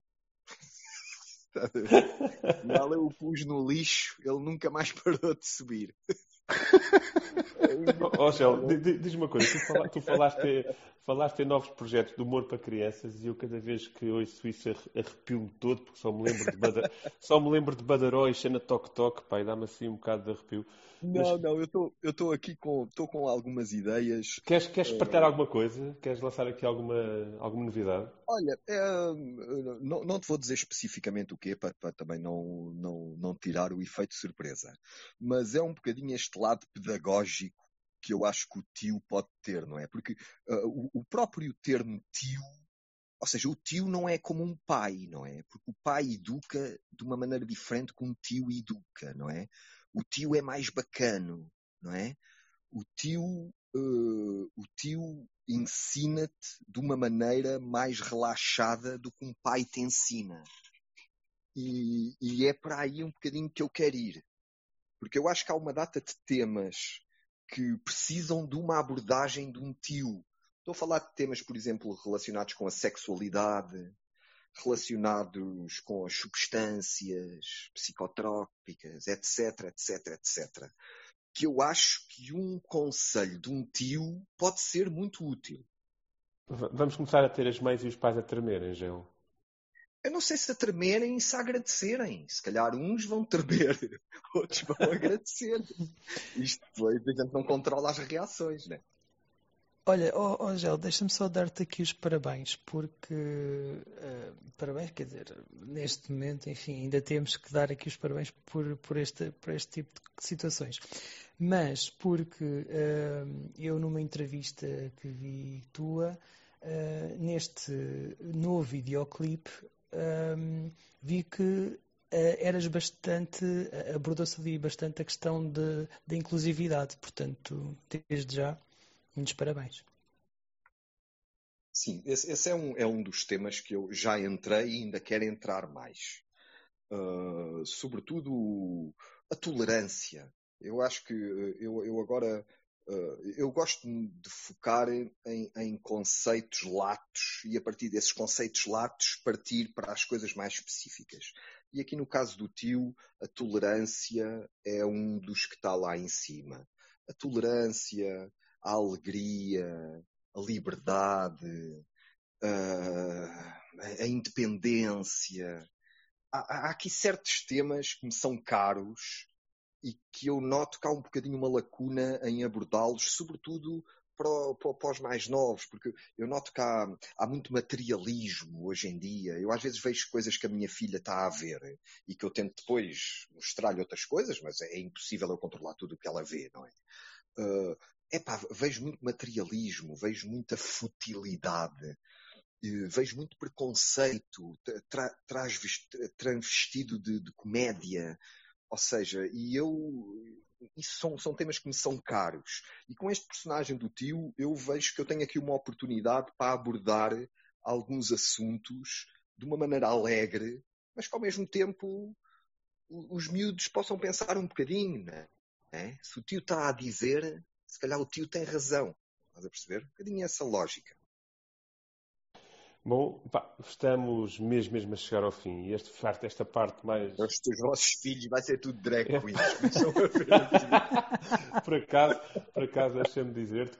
Aos 10 anos já estão a querer fazer operações de mudança de pá, nós, hoje, nós hoje estamos aqui, hoje estamos aqui contigo e na próxima semana estamos com uma drag queen, eh, a primeira drag queen a vir, a vir ao nosso clubão. Exatamente. Mas, eh, mas não, acho que não. Acho que os nossos filhos não. não, não. Serão os filhos dos outros. Mas, mas estes, estes, temas, por exemplo, estes temas, por exemplo, uh, hoje em dia, todas estas questões de liberdade individual são as questões que estão na, ou seja, são as questões mais pertinentes, não é? Uh, e isso houve uma grande mudança, se calhar nos últimos 20 anos, onde se calhar há 20 anos, até mesmo no meio político, falava-se mais de, de, temas mais, temas mais coletivos, uh, temas, temas mais abrangentes socialmente, e hoje em dia os temas que estão em cima da mesa são temas de, de liberdade pessoal, de escolha pessoal, não é? E, e eu acho que como, como artista, como, como alguém que, que consegue chegar a muita gente, também tenho um dever de, pronto, de tentar meter também a minha colher nesses assuntos, não é? Oh, oh, Gel, e como pai, eu vou-te fazer a pergunta que a mãe me diz sempre a mim, que é, ok, isso da inclusão é muito bonito, então mas quando for a sua filha a chegar a casa com uma drag queen, se te acontecer isto, continuas inclusivo?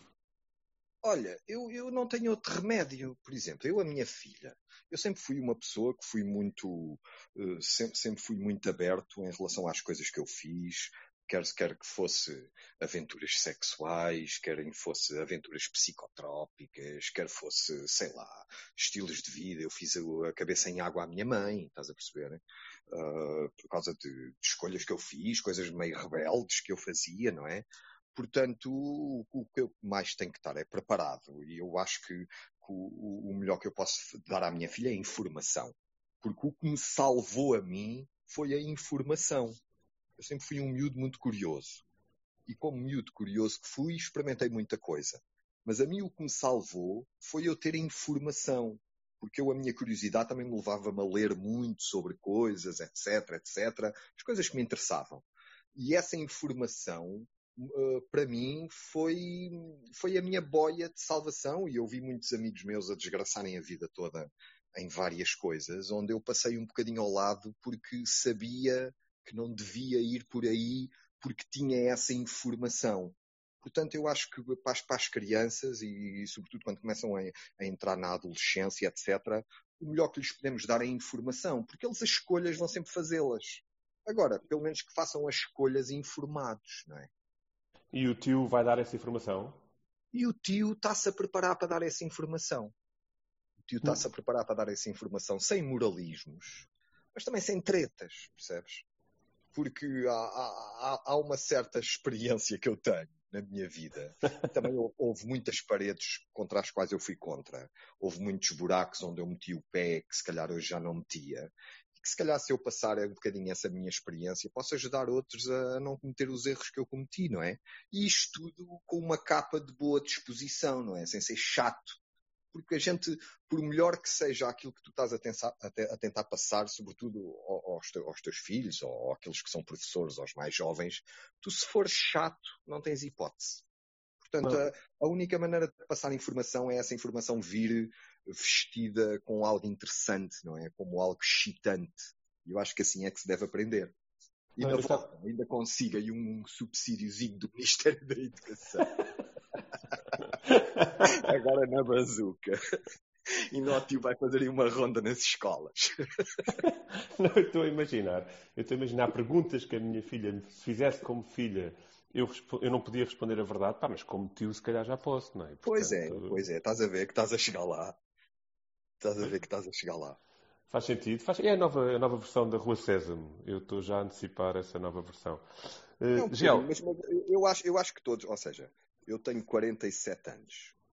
Uh, eu lembro-me que, por exemplo, em relação à música, em relação à comédia, em relação ao cinema. Já ficou novamente o som mais abafado, peço desculpa. Ok, estava a dizer que eu, tenho, eu tenho 47 anos e eu lembro que em miúdo houve muitas coisas que eu ouvi falar pela primeira vez em, em expressões artísticas, fosse a música, fosse nos filmes, fosse na comédia e, e, e, e de uma certa maneira uh, uh, eu aprendi com isso, não é? Eu aprendi com letras que eu lia do Lou Reed ou dos Rolling Stones, eu aprendi com filmes que eu vi novo, género, sei lá, O Caçador. Eu vi O Caçador, tinha uns 9 ou 10 anos, ou O Padrinho.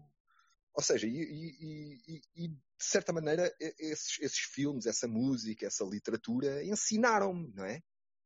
Uh, e pronto, eu acho que quando temos hipótese, se pudermos pôr um bocadinho de pedagogia, se calhar marcamos uns pontinhos. Oh, Gelma, e tu vês isso nos jovens...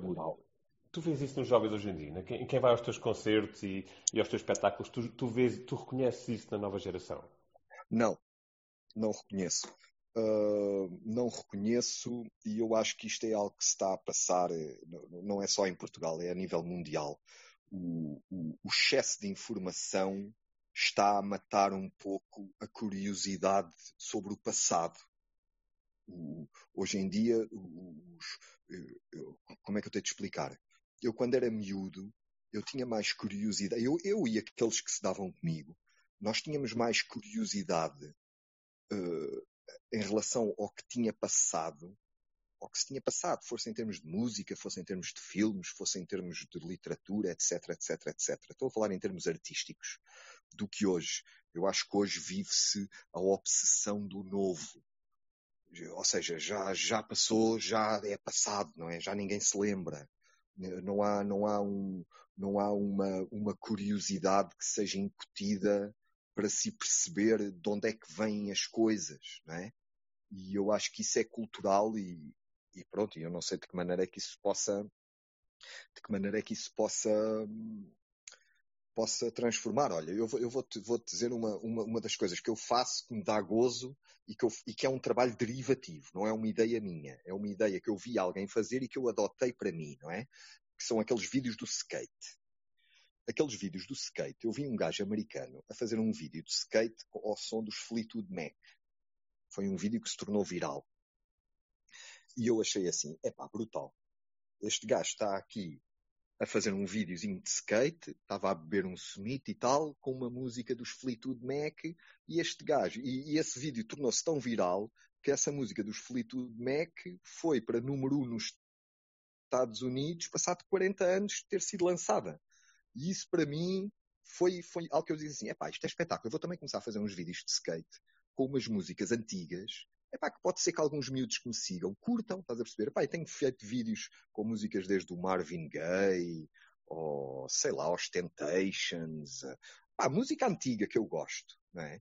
E eu acho que, que, tem que ser um bocadinho por aí, não é? Tornar as coisas interessantes de maneira a aguçar a curiosidade para as pessoas irem pesquisar, porque hoje em dia nunca tivemos tanto acesso a tudo o que é informação como temos hoje. Mas do, do, de um outro lado, vejo que, sobretudo, os, os, os miúdos mais novos são muito incultos em relação ao passado, quer seja musicalmente, quer seja em termos de cinematográficos, quer seja em termos políticos, quer seja em, em, todos os termos. Está tudo sempre na novidade. Qual é que é o tema de hoje? Qual é que é o tema de hoje? Ou seja, nunca há uma, não há muito uma curiosidade sobre de onde é que as coisas vêm. E isso traz muitos perigos. E, e, e música portuguesa? Tu falaste do Lou Reed, do Temptations? Eu quando acabo, eu fico em silêncio e depois vocês não, podem falar. Perfeito, né? perfeito, sim, sim. Falaste do Lou Reed, dos Temptation. E o que é que tu ouves de música portuguesa? O que é que está, que é está assim no teu, na tua playlist? Da música portuguesa? Sim. Uh, olha, eu gosto muito da, daquela geração dos cantautores, porque isso é uma coisa que me vem da minha infância, né? Zeca Afonso, o Fausto, Sérgio Godinho, mas depois também gosto muito do, dos Ornatos Violeta, dos Chutes e Pontapés, uh, sei lá, tanta coisa. Há tanta música boa em Portugal. Muito orgulho dos chutes estarem na, na Casa de Papel ou não? Os chutes estão na Casa de Papel? Então, os chutes têm um, participam, o Tim entra. Eu não, vejo, eu, não vejo, eu não vejo a Casa de Papel, portanto não sei, estás a ver? É pá, assim, foi, foi hoje. E... Mas acho bem. Ah, sim, é a primeira banda portuguesa a ter um videoclipe no Netflix.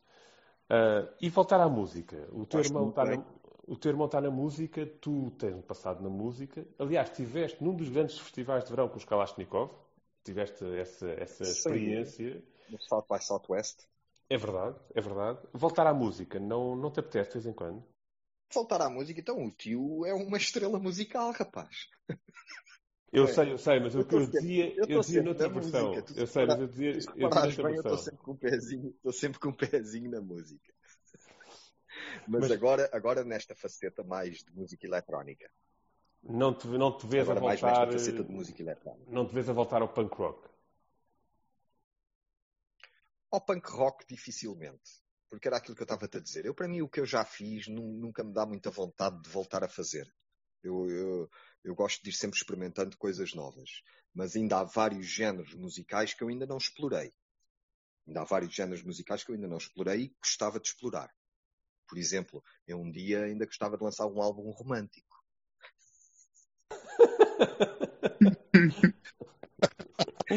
o género, o género de Roberto Carlos, estás a ver? Uma coisa com charme. Podia funcionar? Sim, sim, eu estou à espera de chegar aos 50. E quando chegar aos 50, acho que vou estar mesmo no ponto para, lançar um álbum romântico. Muito bem, Gel, estamos a chegar mesmo ao fim, faltam dois minutos à meia-noite. Eu não sei se queres fazer uma mensagem final antes do último preferias uh, ou anunciar algum projeto novo. Nós vamos fechar com a tua música mais recente, mas se quiseres dizer algo ou partilhar algo com, com quem nos está a ouvir, antes de passar à tua pergunta, uh, eu gostava que fizesse agora, se, se tiveres vontade para isso, obviamente. Olha, era aquilo, era aquilo que eu referi há bocado. Eu agora vou aí até ao fim de outubro, vou estar aqui ocupado com, com uma encomenda que eu tenho aqui para a minha produtora, mas a partir daí vou, vou, vou começar a preparar eh, mais conteúdos para o tio gel do Sal Grosso e que eu quero que sejam conteúdos bem pedagógicos. Portanto, preparem-se. Muito bem, vou então fazer a última pergunta. Preparem-se e, preparem-se e tirem os iPads.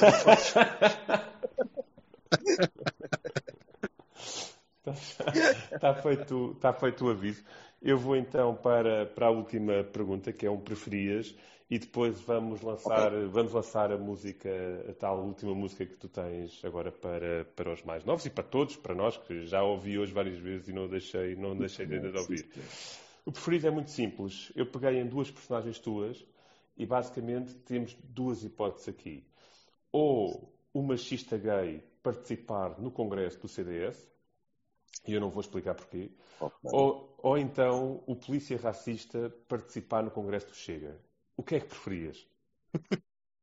Olha, eu por acaso acho que para o Congresso do Chega havia outro personagem que nós tínhamos no Vai Tudo Abaixo, que era o, o Skinhead Preto, que era melhor.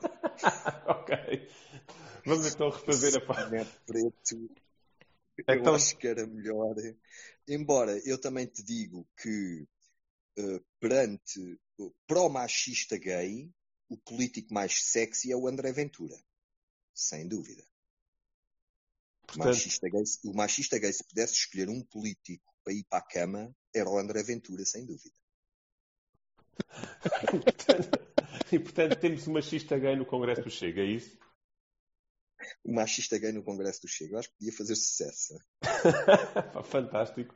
Embora, atenção, sendo o tio um, um, artista para a classe mais juvenil, o CDF neste momento está nesse range etário e, portanto, não podemos desconsiderá-lo. Gel, muito Olha, obrigado. Há uma coisa, há uma, há uma coisa que, antes, antes, de acabarmos, há uma coisa que eu tenho aqui que vos dizer, que é assim, uh, eu felizmente tenho, tenho um público bastante transversal, ok? E uh, de vez em quando algumas coisas que eu faço uh, ofende alguns deles, né? E eu, agora, há umas semanas, uh, fiz ali uma montagem, uma coisa assim, uma montagem fotográfica, que era o Nazipi, que era o Nazi Ipi, que era basicamente o André Ventura, o André Ventura vestido de hippie. Ok? E de repente apercebi-me que eu tinha ali muitos seguidores, pá, que era pessoal que gosta do Ventura, não é?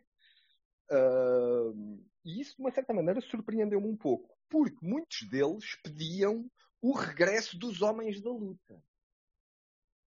O que não me deixou de me, de, de, de me pôr a pensar, né?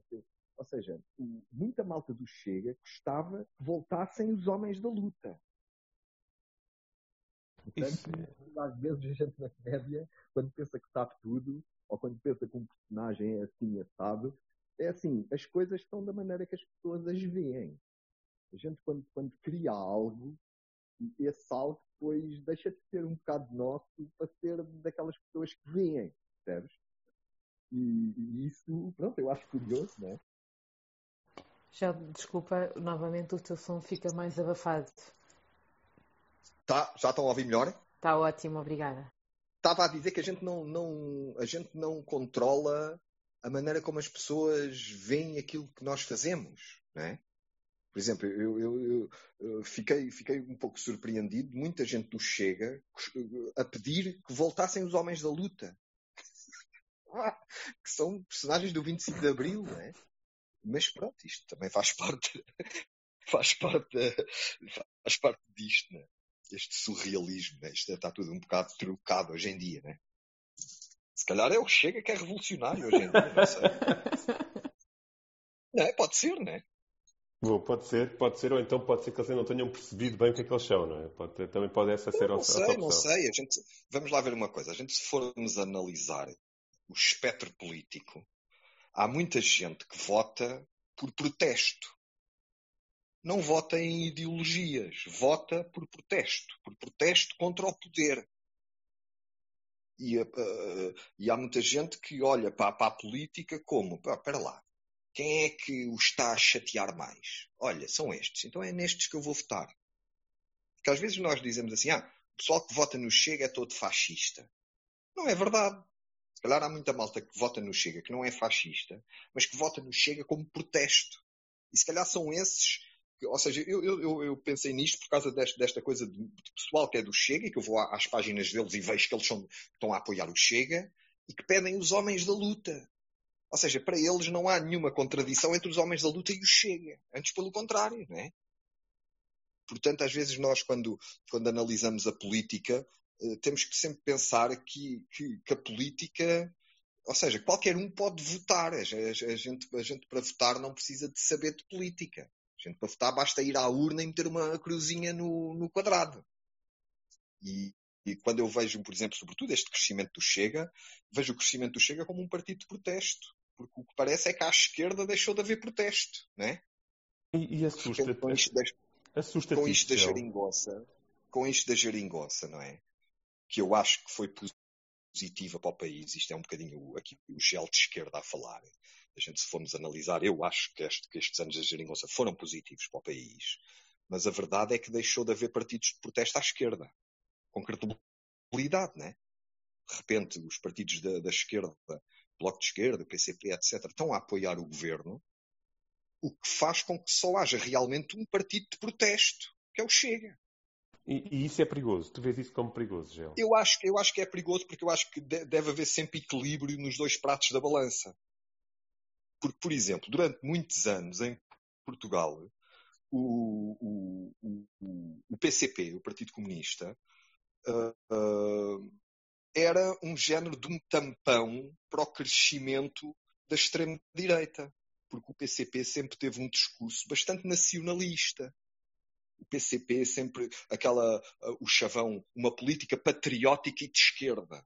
Ou seja, o patriotismo entrava à frente da esquerda no seu chavão e de repente o, o, PCP, até mais o PCP do que o Bloco de Esquerda, o PCP a apoiar o governo, deixou de haver este lado à esquerda de um partido de protesto patriota e quem procura algo desse género, hoje em dia só encontra um partido assim.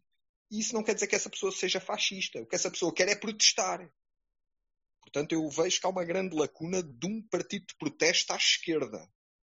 Isso, Isto pronto, é a minha análise. Isso quase oh, Bruno, desculpa lá, ainda bem que os homens da luta já acabaram, senão esta noite não tínhamos cá o gel, estava na Atalaia, não é?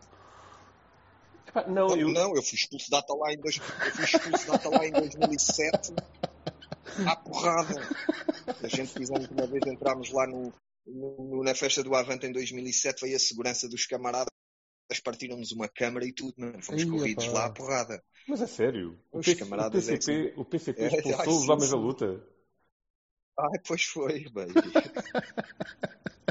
Eu estava aqui a pensar outra coisa, que é, eh, se os portugueses votam pelo protesto e se já ganhou, já ganhaste um, um, um festival da canção com base nisso, se houvesse uma candidatura do GEL a umas autárquicas, por exemplo. Já fui candidato. A Lisboa, é verdade? E a querer fazer não, hortas. Fui, fui candidato em Cascais. Cascais, em, em, Cascais, a querer fazer hortas nos jardins, não foi?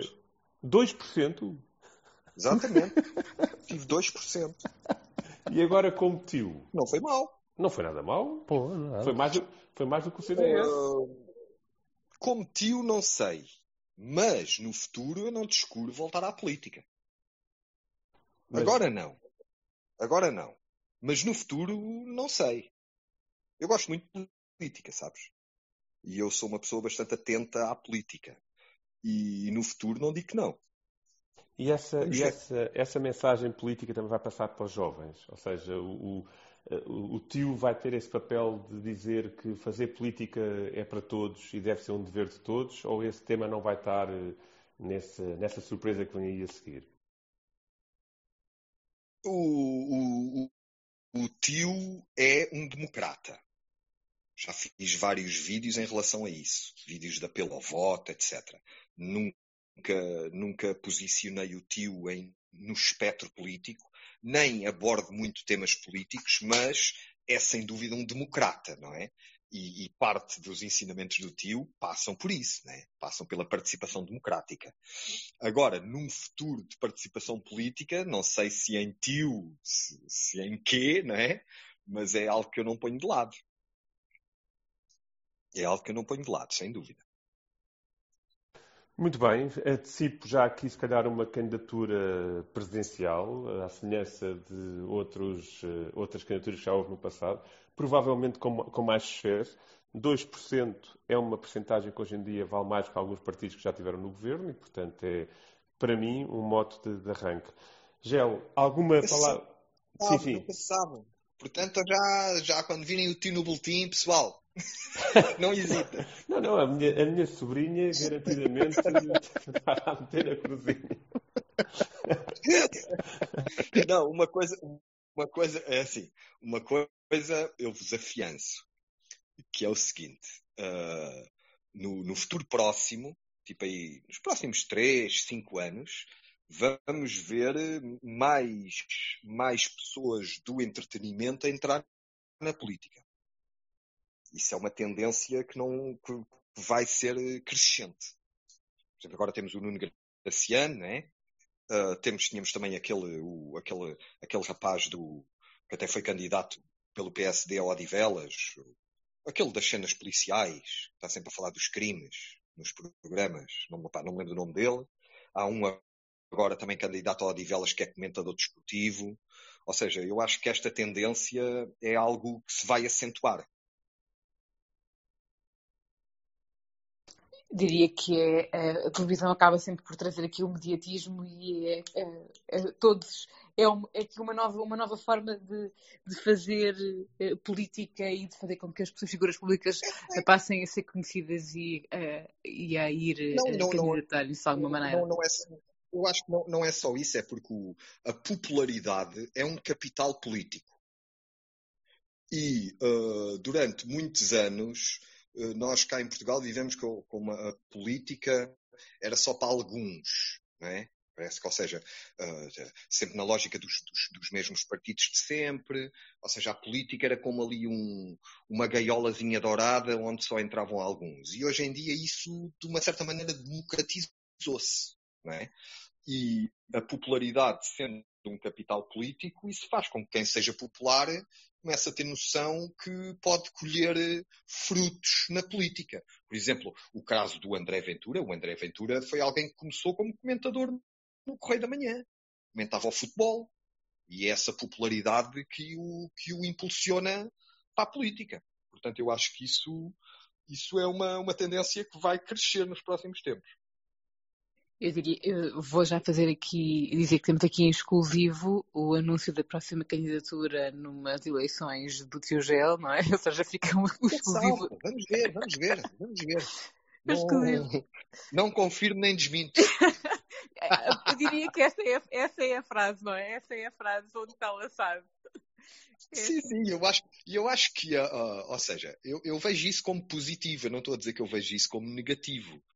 Uh, eu, eu, para mim, a participação democrática é sempre positiva. Uh, uh, desde, desde, que, desde, que o, o, desde que os candidatos respeitem aquilo que está na Constituição, que é não haver apologia ao ódio, não haver apologia ao racismo, pronto, as coisas que estão na Constituição que, que, que regem a nossa vida política, não é? Uh, os candidatos não, não indo por aí, eu acho, eu acho que quantos mais, melhor.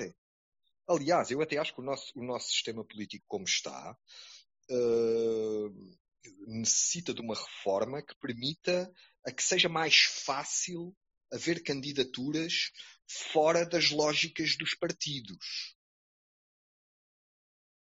E eu acho que isso vai, é um tema de discussão que no futuro tem que. Eu acho que num futuro próximo vai começar a, a, a ser mais trazido, porque eu acho que é isso positivo. A participação democrática é positiva. Epá, vem um que defende, sei lá, epá, as coisas mais canifobéticas, não interessa. Agora, Uma estrutura mais é? leve também, não é? Uma nova forma também, de- se calhar não tão fechada, diria. Completamente. E a gente vê, vê noutros sítios na Europa, pá, tu, tu tens sítios tipo o Partido Pirata. Há uns que acho que é na Suécia, o Partido Pirata, que é um partido que defende a abolição do direito de autor, por exemplo. Ah, ah, pronto, são, são, são partidos. ah, são partidos diferentes, é? são partidos que não se regem por este, sempre pelo, pelo, pela mesma bitola da esquerda e direita, que isto são conceitos que já vêm da Revolução Francesa, não é? São partidos novos que se propõem a coisas novas, não é?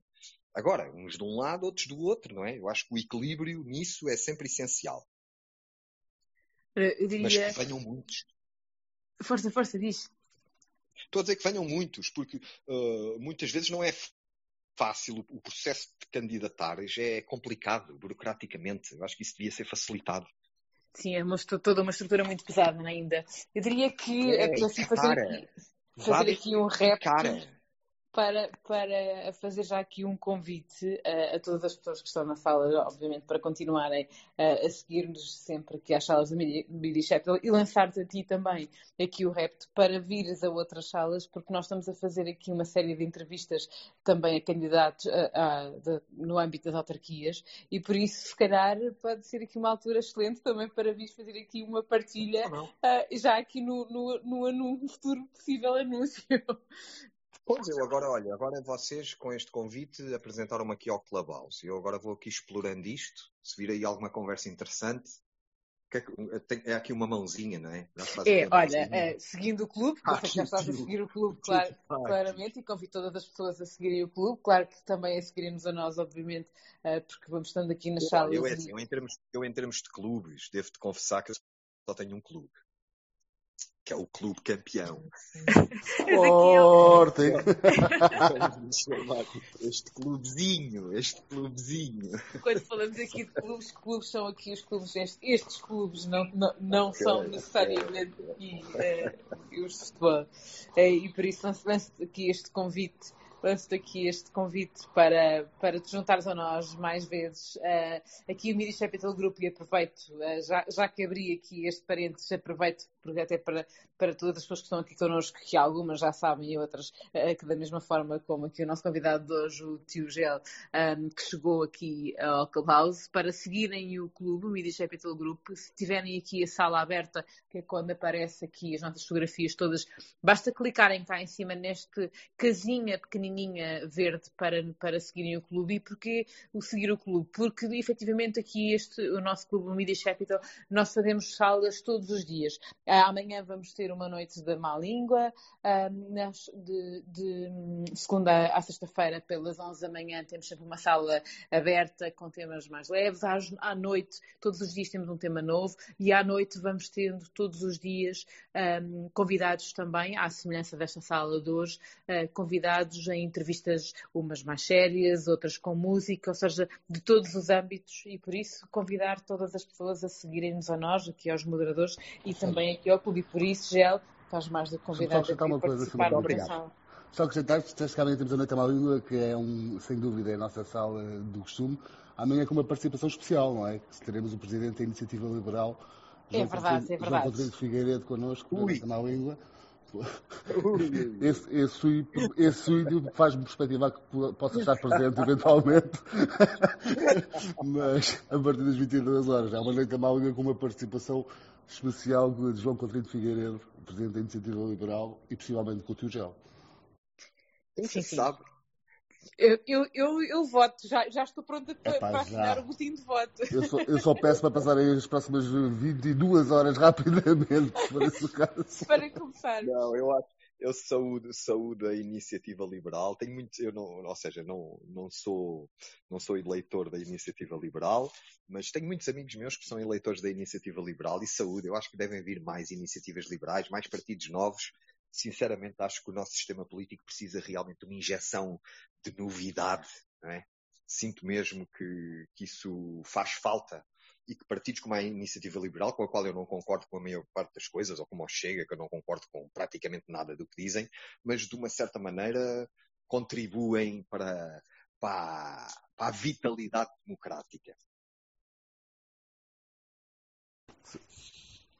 Força Nuno, desculpa. Enquanto, enquanto, não ganharem as eleições. Não, não, ia só, não, ia só, ia, ia, ia mesmo só agradecer ao Gel, porque estamos de facto já ao fim, vamos passar a música do Gel.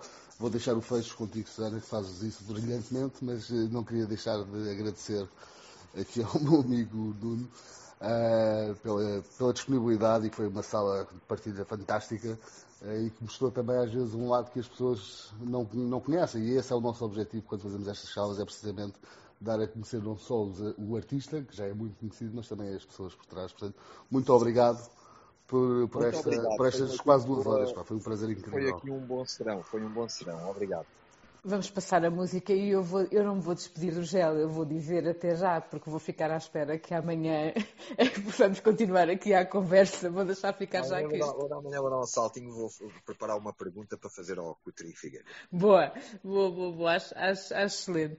E por isso vamos, vamos uh, preparar aqui para, para ir encerrando esta sala incrível e por isso deixar ficar já aqui o repto, que provavelmente amanhã uh, vamos, vamos ter aqui umas perguntas especiais também e por isso, Gel, muito, muito obrigada por esta conversa.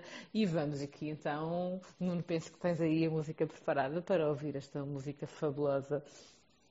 Também não é preciso exagerar. É.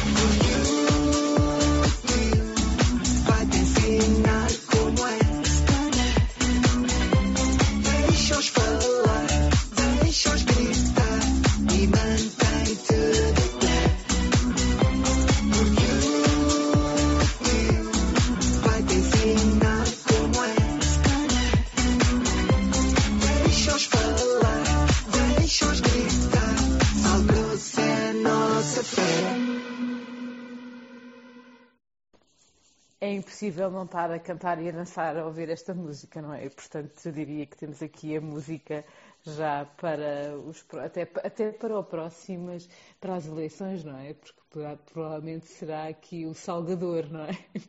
Não o Salvador, mas o Salgador. O Salgador da Pátria. O Salgador da Pátria. Muito, muito, muito obrigada por esta noite incrível. Já é impossível não dizer estas palavras e repetir muitas vezes. Eh, muito obrigada por esta conversa maravilhosa.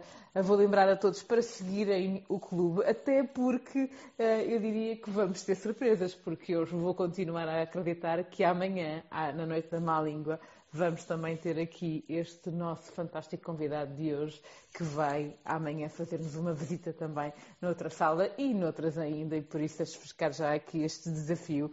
Muito obrigada a todos um, e desejo-vos uma ótima noite de sábado. Obrigada.